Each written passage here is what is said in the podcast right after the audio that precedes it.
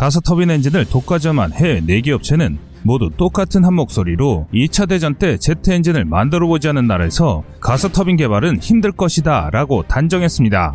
이 나라들은 미국의 제네럴 일렉트릭, 독일의 지멘스, 일본의 미쓰비시 파워, 이탈리아의 안살도입니다. 하지만 한국은 이들의 발언과는 반대로 세계 다섯 번째 가스 터빈 개발국으로서 이름을 올렸습니다. 우리나라는 세계적으로 손꼽히는 기술 강국입니다. 국내 총생산 GDP 대비 연구개발 비중이 4.8%로 세계 1위를 기록했습니다. 한국은 다양한 산업 분야에서 세계적 수준의 역량을 보유하고 있습니다. 특히 포춘 글로벌 500대 기업 중 246개 기업이 한국에 진출하여 한국 기업과 함께 세계 시장 점유율을 확대하고 있습니다. 한국은 뛰어난 기술력과 생산 역량을 갖춘 제조업 분야의 전통적인 강자입니다. 이미 반도체, 스마트폰, 디스플레이 등의 첨단 제조업 분야에서 세계 최대 점유율을 유지하고 있으며 제조업에서 가장 경쟁력 있는 상위 10대 국가로서 위상을 유지하고 있습니다.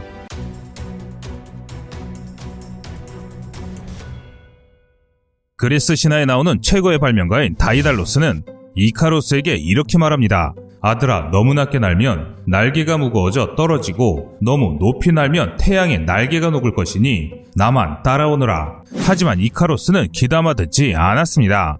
하늘을 나는 기쁨에 너무 높이 날고 있다는 사실을 몰랐던 것인데요. 결국 날개는 태양에 놓고 이카로스는 깊은 바다에 추락합니다. 그리스 신화에 따르면 이카로스의 추락의 원인은 더 높은 곳으로 오르기 위한 인간의 욕망 때문이라고 전해집니다. 하지만 지금의 항공 기술로 본다면 이카로스의 추락 원인은 다른 데 있습니다. 별도의 추력 없이 오로지 양력에만 의지했던 것이 그의 실패 원인입니다.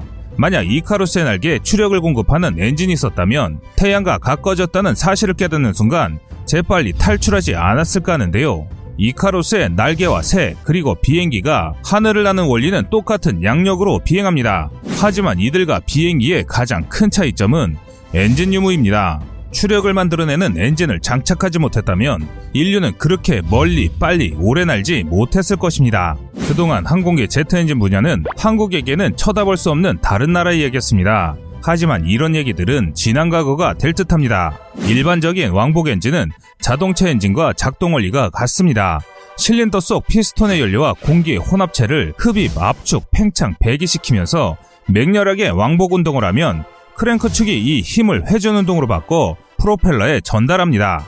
그러면 프로펠러가 회전하면서 공기를 뒤로 밀어내고 기체를 앞으로 나아가게 하는데요.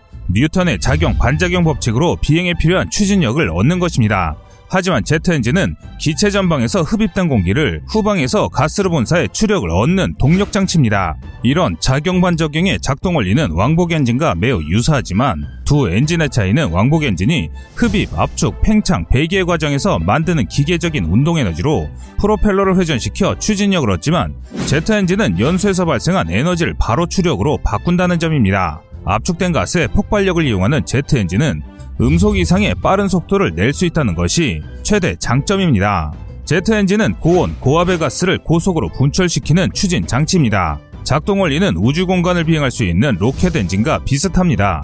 연료를 태워 이때 발생하는 연소 가스를 분출시켜 나가는 작용 반작용의 원리를 이용한다는 점에서는 같습니다. 하지만 로켓과의 결정적인 차이는 산화제인데요. 대기권에서 비행하는 비행기는 공기 중에 산소를 얻어 연료를 연소시키는 반면 공기가 없는 우주에서는 산소를 얻을 수 없어 액체 산소를 산화제로 이용한다는 것이 다릅니다. 또한 제트 엔진은 구동 방식에 따라 크게 터보제트, 터보팬 등으로 나뉩니다.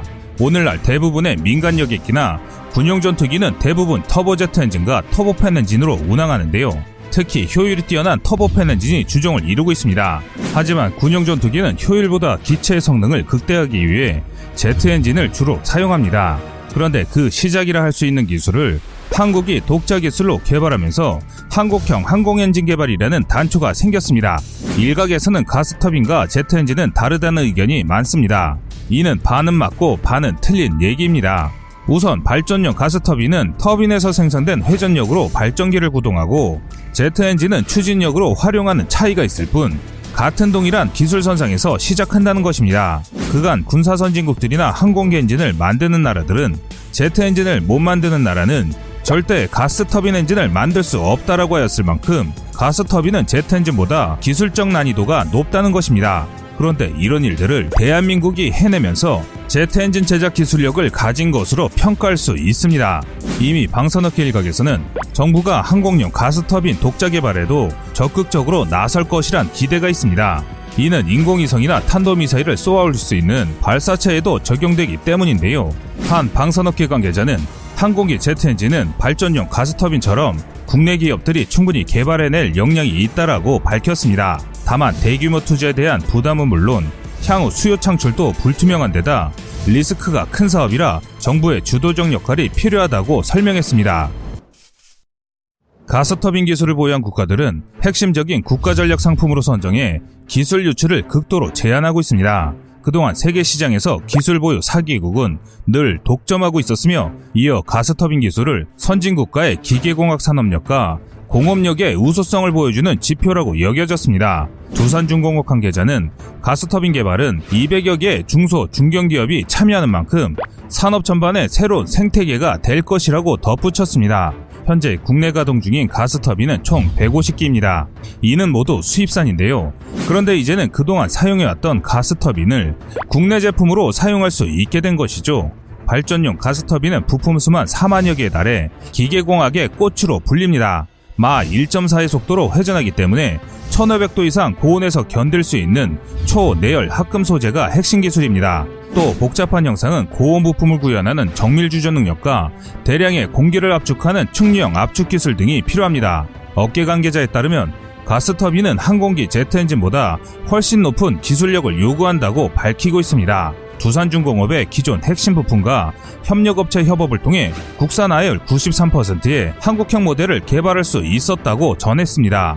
또한 한화 에어로스페이스는 이미 직경 1m의 고효율 압축 팬 블레이드를 개발했는데 이는 전투기급 엔진에 적용되는 것입니다. 이 부품은 제트 엔진에서 가장 중요한 고열 부품으로 단결정 특사군 기술로 국내 기술로 개발에 성공했습니다. 이렇게 제작한 팬블레이드를 국내 기업이 생산해 미국의 엔진 회사에 납품하고 있는데요. 즉, 제트 엔진의 성능을 좌우할 핵심 부품의 국산화 기술은 이미 다 확보했다는 것이고, 미국 업체가 사용할 만큼 품질도 우수하다는 것입니다.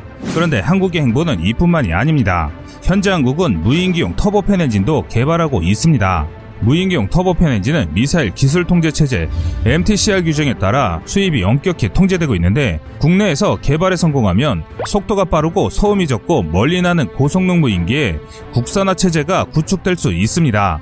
2020년부터 터보팬 엔진 개발에 착수해 2025년까지 끝낼 계획인데 880억 원의 예산이 투입될 예정입니다. 터보팬 엔진은 터보제트 엔진의 터빈 뒷부분에 다시 터빈을 추가해 추진력을 더 증가하도록 설계된 엔진으로 연료 절약과 배기 소음 감소, 장거리 비행 등의 장점이 있습니다. 이를 주관한 방사청은 엔진 전반의 설계, 제작, 시험 평가를 맡았고 산업부는 엔진에 들어가는 소재, 부품 개발 등에 역량을 집중할 계획인데요. 정부 관계자는 특히 이번에 착수되는 고성능 터보팬 엔진 개발은 국방 측면뿐 아니라 국내 소재 부품 장비 산업의 경쟁력 확보라는 측면에서도 큰 의미가 있다고 밝혔습니다. 엔진에 들어가는 고부가 초내열 합금 소재와 부품 개발을 통한 국내 업계 기술 경쟁력 향상, 국내외 민간 시장 진출 촉진 등의 마중물 역할을 할 것으로 기대된다고 밝혔는데요. 처음 우리가 가스터빈 엔진을 비롯해 항공기 엔진을 독자 개발한다고 나설 때 어찌 보면 그들은 우리를 우습다고 느꼈을지도 모릅니다.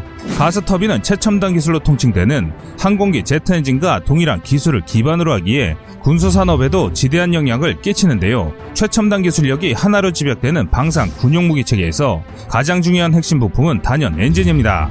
그도 그럴 것이 그 엔진의 성능이 곧 기체의 성능을 대변하기 때문입니다. 남의 것을 잘 베끼는 중국도 항공기 엔진은 독자적으로 개발하지 못했습니다. 그들이 자체 제작했다고 주장하는 WS-10 엔진도 러시아제인 AL-31F 엔진을 카피해 만들었을 만큼 항공기 엔진은 아무리 돈이 많아도 개발하기 어려운 기술입니다. 그런 어려운 일을 우리 한국이 해낸 것입니다. 그런데 이는 기술적 문제가 해결된 것이지 정치 외교적 문제는 아직 많이 남아 있기 때문에 갈 길은 먼 상황입니다. 업계 관계자의 말에 따르면 사실 지금 당장이라도 고성능의 전투기 엔진 국산화는 가능하다. 하지만 항공기 엔진을 개발할 수 있는 우리 기업이 전 세계 군수용, 민수용 항공기 엔진을 과점하고 있는 미국의 GE, 영국의 롤스로이스와 국제공동 개발 프로그램에 계약을 맺고 있다.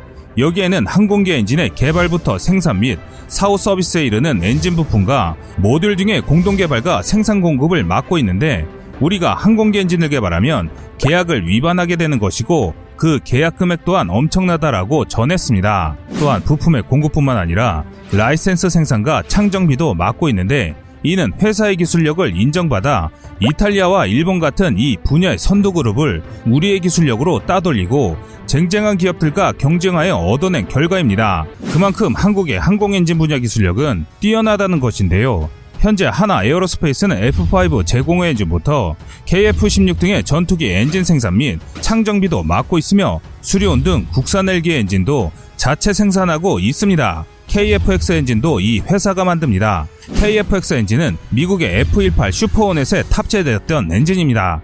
이 F414 GE400K 모델로 미국의 GE사가 개발한 엔진입니다. 이마저도 한화와 RSP를 맺고 있기 때문에 당장 국산화 개발이 어려운 것입니다. 한국이 전투기 엔진 기술력을 확보하고는 있지만 KFX만을 위해 국산 엔진을 개발할 경우 기존 다른 업체에 투자했던 개발비와 생산 설비 비용을 회수할 방법이 없고 위약금마저 지불해야 하는 상황입니다. 또한 막대한 매출을 보증하고 있는 주요 고객사들은 경쟁자로 돌아서 버리기 때문에 사실상 기업의 존폐까지도 생각해야 합니다. 그렇기 때문에 이런 이유들로 당장의 국산화를 고려하지 않는 것입니다.